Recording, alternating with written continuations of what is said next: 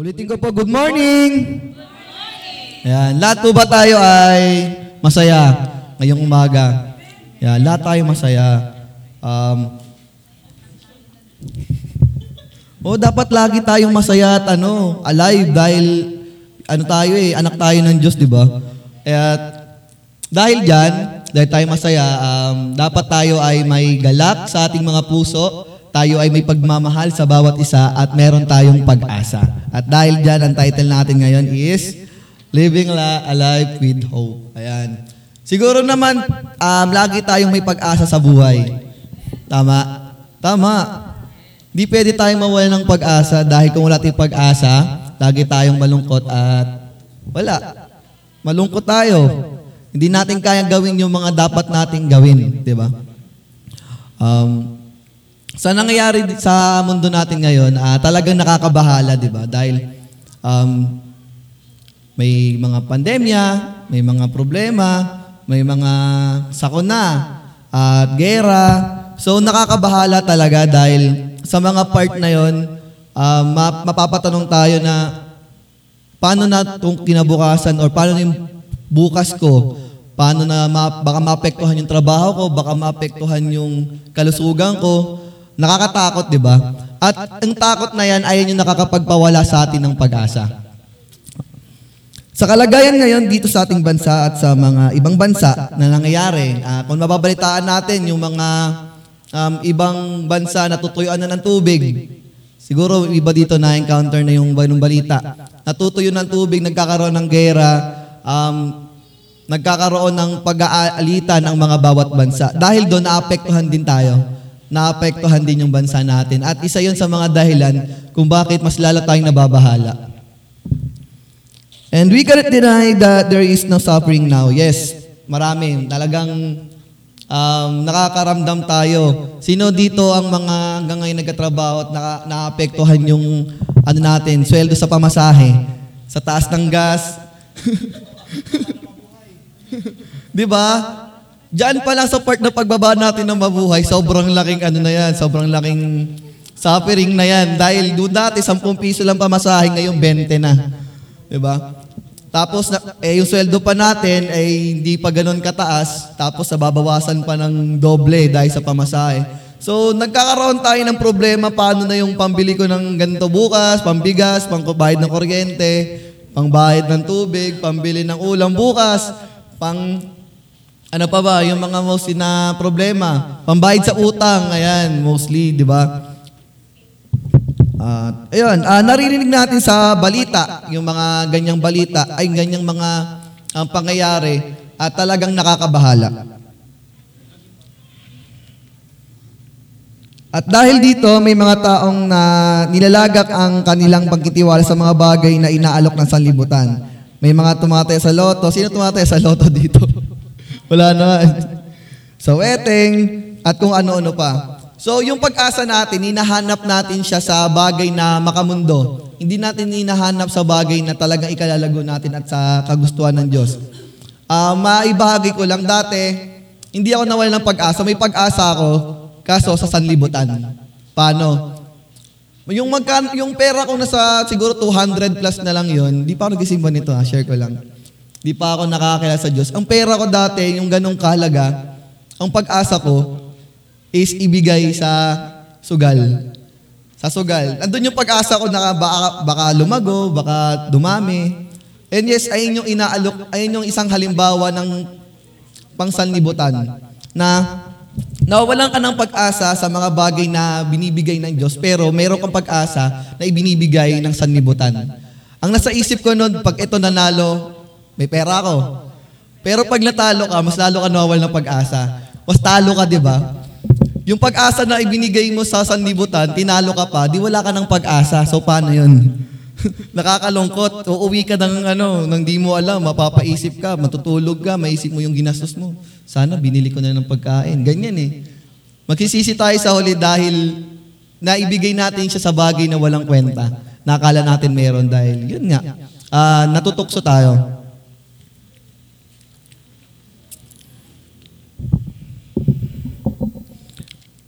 Okay.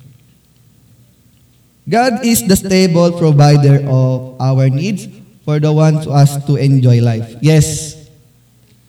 Ang Diyos ay nagbibigay sa atin ng kasi, kaligayahan at kasiyahan na hindi kayang ibigay ng mundo. Basta tayo ay lalapit, tayo ay magsisisi, tayo ay magbibigay ng papuri, pasasalamat, ibibigay natin yung buhay natin sa Diyos, ibibigay niya lahat ng pangangailangan natin. Hindi niya tayo bibitinin, hindi niya tayo um, uh, kukulangan sa mga bagay na kakailangan natin sa pang-araw-araw. Di ba nga sabi nga ng Diyos, wag mo isipin ang kinabukasan at ako, ako na bahala doon.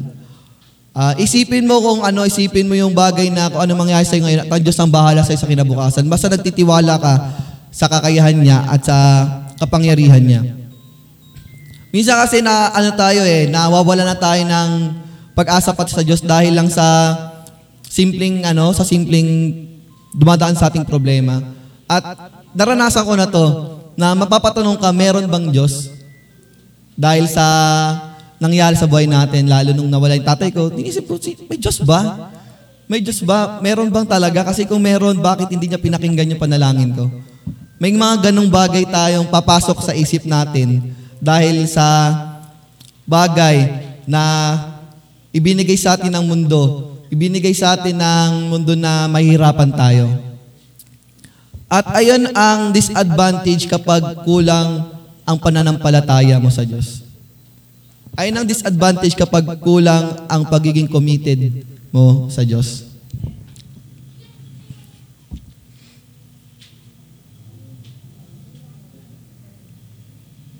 So, um, base po sa ano, uh, mababasa po natin sa Pilipos 4.19, at buwat sa kayamanan ng Diyos na hindi na uubos, ibibigay niya ang lahat ng inyong pangangailangan sa pamamagitan ni Kristo, Kristo Jesus. Sino po dito ang laging pinagpapala ng Diyos? Ako po, isang patunay na pinagpapala ng Diyos. Bakit? Um, this past two months, um, or magto two months, wala, wala po talaga akong, ano, wala po talaga akong kinikita as in maski 5 piso, 10 piso. Wala po. Sira tricycle, medyo maba, wala, bagsak ang negosyo. Wala po. Pero thanks God kasi wala akong naranasan na pagkagutom. Hindi po ako nakaranas ng um, pagkalumbay, pagkalungkot. Nakakagala pa nga, di ba? Kahit walang laman yung wallet, as in talaga, uh, Yes po, kahit lang naman yung wallet, talagang mabuti ang Diyos at talagang masasabi ko na God is great provider. Nabubusog ako, nakakain na masarap kahit walang pera. Nakarating ng Bicol, 50 pesos ang pera. May natira pang 15. O, ganun kabuti ang Diyos. Totoo po yan. Nakapunta ng Bicol, 50 pesos ang pera, bumili ng sabon, sabon panlaba at personal hygiene, may natira pang 15, nakauwi ng binangonan ng ligtas. Nang busog pa. Ganyan kabuti ang Diyos. Talaga masabi ko na ang Diyos, pag ikay nagtitiwala, hindi hindi ka ano, hindi ka niya pababayaan sa maliit na bagay. And gaano katapat ang Diyos? Kung gaano ka rin nagtatapat sa Kanya. Um, ako, nagtatapat ako sa Diyos. Masabi ko na kahit wala akong pera, talagang kung ano yung para sa Diyos, para sa Diyos. Wala kang treasure, bigay mo time mo. Bigay mo talent mo. Wala kang time, bigay mo talent mo, bigay mo treasure mo. Wala kang talent, bigay mo time mo, bigay mo treasure mo. Ay lang hiningi ng Diyos, ibalik mo sa Kanya yung pagpapala na ibinibigay niya sa'yo. Dahil sobra-sobra ang binibigay niyang pagpapala sa'yo, ibalik mo yung parte mo para sa Kanya. Tama? Mahirap ang buhay ngayon. Hindi hindi na muna ako dadalo sa pananalangin. Kailangan kong um, buksan ng mga tindahan o karinderya kahit linggo para mas malaki ang kita. Ito yung mga parte na mas inuuna natin yung um, pangsanlibutan. Ito yung hindi natin naiisip na mas inuuna dapat natin si God. Di ba? Sa dami-dami ng priorities ko, mas inuuna ko pa rin ng Diyos. Ngayong linggo, dapat nasa ano po ako, nasa Marikina. Kung hindi ako lalaban, dapat magko-coach ako. Pero sinabi ko sa sarili ko na mas uunahin ko ang Diyos. Dahil pag inuna mo ang Diyos, hindi ka niya yuhuli. Amen? Unahin mo ang Diyos at hindi ka niya yuhuli. Maaring hindi pa binibigay sa yung bagay na pinapanalangin mo, dinadasal mo. Pero alam natin at alam ng Diyos na kaya niyang ibigay yung bagay ni sa tamang panahon. Hindi mauuna, hindi mauhuli sa tamang oras, tamang panahon. Basta tayo nagtitiwala, tayo ay may pananalig, tayo ay may pananampalataya sa Diyos at sa mga bagay na kaya niyang ibigay. Maraming, ah, mari tayong, ano, marami tayong pwedeng maging excuse para hindi makapagsimba, hindi makapagpunta sa gawain ng Diyos, hindi makapagbigay ng oras sa Diyos. Sobrang dami. Pero mas marami naman ding dahilan ang Diyos para mas unahin mo siya. Sa mga salita niya sa Bible, sa mga salita ng Diyos, yung mga pangako niya, panghawakan natin. Panghawakan natin, kapag tayo nawawala ng pag-asa, lumapit tayo sa Diyos. Dahil ang Diyos ay pag-asa, ang pananampalataya ay pag-asa. Sa panahon natin ngayon, kahit anong mangyari, kahit anong problema ang dumating sa buhay natin, kahit anong pagsubok ang dumating sa buhay natin, lalo sa panahon natin ngayon, ngayong taon na to at mga nakalipas, pinaka nakakatakot, pinaka nakakatakot, wag na wag kang mawawala ng panlasa.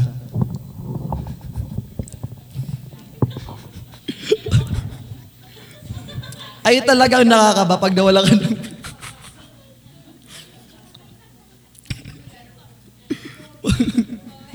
Dahil kapag nawala ka ng panlasa, alam mo na yon.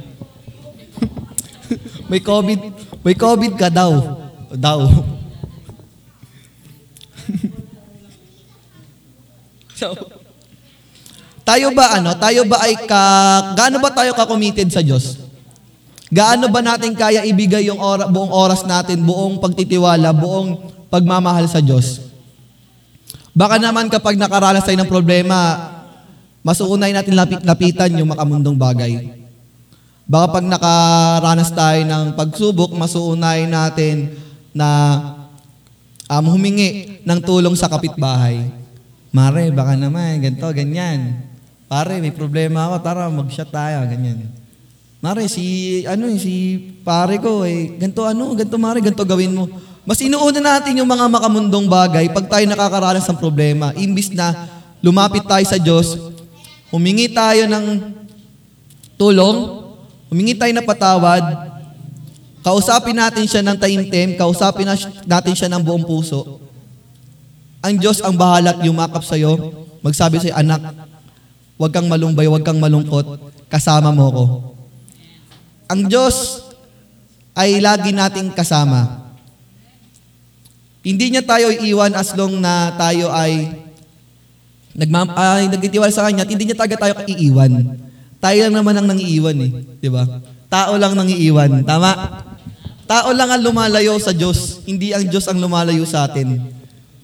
Dahil kahit anong lapit ng Diyos sa atin at kung tayo ay matigas ang puso, hindi nagpapahawak sa Diyos, wala. Tayo lang din ang kumakawala. Tapos pag nagkaroon tayo ng problema, sisisihin natin ng Diyos. 'Di ba? Hindi natin kaya sisihin ang sarili natin dahil mataas ang pride ng tao. Hanggang kailan ba natin 'to bababaan? Kapag ba huli na ang lahat, kapag ba yung tipong feeling mo ay walang-wala ka na, kasabihin mo, Lord, sorry. Lord, kailangan kita. Mm-mm. Di ba? Ganon. Ganon ang ah, nature ng tao. Kaya tayo bilang Kristiyano, dapat mas ala- alam natin sa sarili natin na kapag nagkakaroon na tayo ng simpleng pagsubok, Lord, thank you. Pinaranas mo sa akin to. Bakit? Sa simpleng pagsubok na ibinibigay ng Diyos, mas lalo tayong tumatatag. Sa simpleng pagsubok ng binibigay ng Diyos, malalaman natin na mayroong Diyos. Dahil doon natin makikita yung pagkilos niya sa buhay natin. Doon mo makikita na ang Diyos ay kumikilos sa buhay mo. Sabi nga, di ba, kapag hindi ka binibigyan ng problema, ibig sabihin hindi ka mahal ng Diyos. Pag di ka nakakaranas ng pagsubok, ibig sabihin, hindi ka na tinatapik ng Diyos. Di ba? Ibig sabihin, pag puro kasiyahan na lang ang nararanasan mo at wala kang pagsubok, ibinibigay na to ng makamundong ng sanlibutan. Madaling makahanap ng kasiyahan sa sanlibutan, pero mas madaling pero mas masarap ang kasiyahan na ibibigay ng Diyos sa kalangitan. Um, kapag committed tayo, syempre meron dapat tayong ano, ah, consistent tayo. Gaano ba tayo ka- ka-consistent sa um, paglilingkod sa Diyos?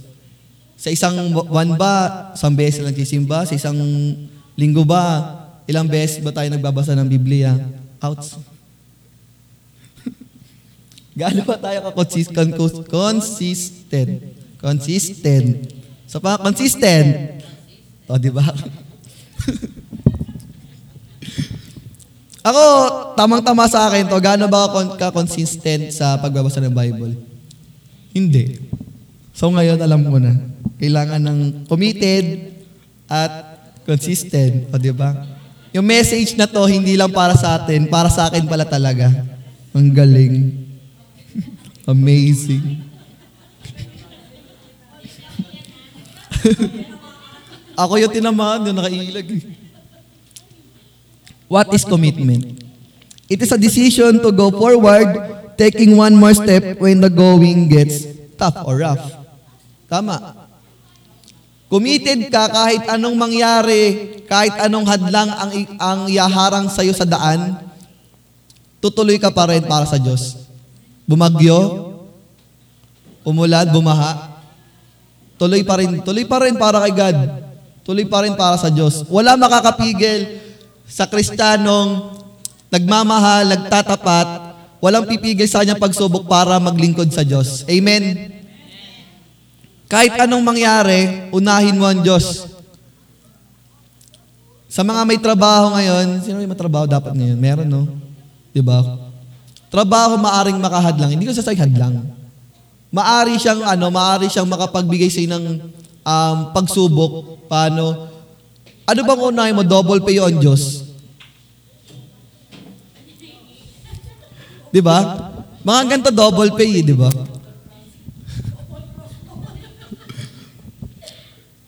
Isa yun sa maaring maging pagsubok. Pero hindi ko sasabi na hindi naman siya sob na bad na o hindi siya inva, o ano siya invalid.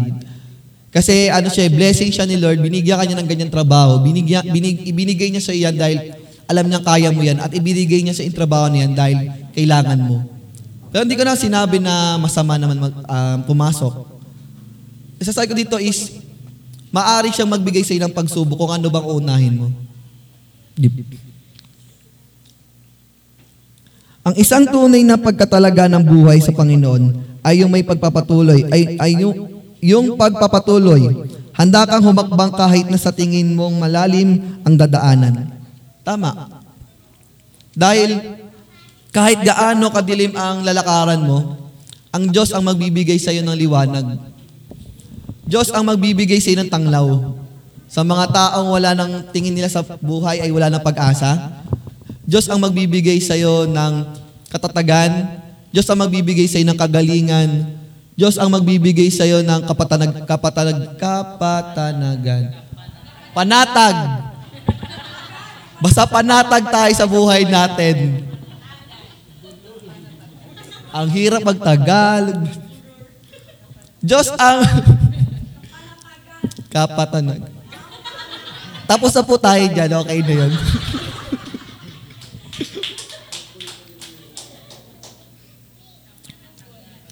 Ngunit sa mga sandali na pag-aalinlangan, itanong mo sa iyong sarili, is God a good God?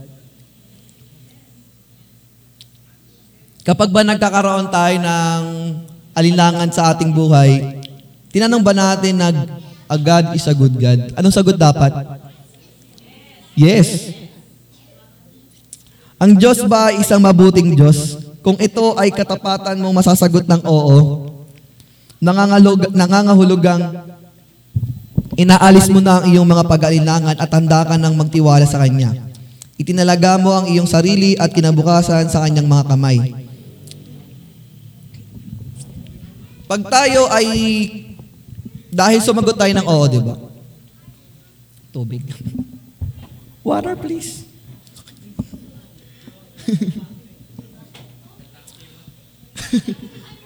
yes po, ang Diyos ay mabuti sa ating buhay. At kahit, kahit kailan naman, di naging masama ang ating Diyos. Tayo lang nagkasabi nun. Pag tayo nagkaroon ng ano, pag tayo nagkaroon ng problema. Ano ba yan, Lord? Ba't di mo sa akin binigay yun? Lord, bakit, bakit hindi mo... Lord, bakit di mo binigay sa akin yung gustong gusto ko? Gusto ko ng ganong bagay. Sinisisi pa natin yung Diyos. Di ba? Lord, wala akong ano ngayon eh, wala akong ngayong income, wala akong kita. Ba't di mo, dini, ba't di mo um, ibinibigay yun? May ibang mga tao na nasisisi ang Diyos, nagkaka, nagda-doubt. Um, bukod sa sinisisi Diyos, sinisisi din ng sarili at ibang tao. Pero mostly, karamihan sa atin, hindi natin sinisisi ang sarili natin. Isinisisi natin ang kasalanan natin sa ibang tao.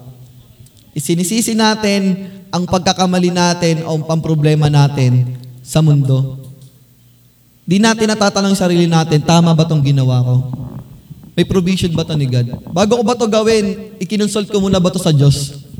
Baka naman decision ka ng decision. Um, gawa ka ng gawa, pero hindi mo alam, mali na pala yun. Tapos pag nagkamali tayo, natapilok, nadapa, nalunod sa problema, nalunod sa kasalanan, asabihin natin na, meron bang Diyos? Mabuti ba ang Diyos? Tinatanong natin, nagkakaroon tayo ng question na hindi natin nakikita na ang sarili pala natin ang nagbibigay sa atin na malunod sa putik, malunod sa kamunoy. May malaking bato na dyan, ang ginawa mo, binangga mo pa. ba? Sarili natin, madalas, ang, ang may problema, hindi ang Diyos. Dahil ang Diyos, hindi Kanya kayang dalhin sa kapahamakan. Tayo lang ang namimili ng ating tatahakin.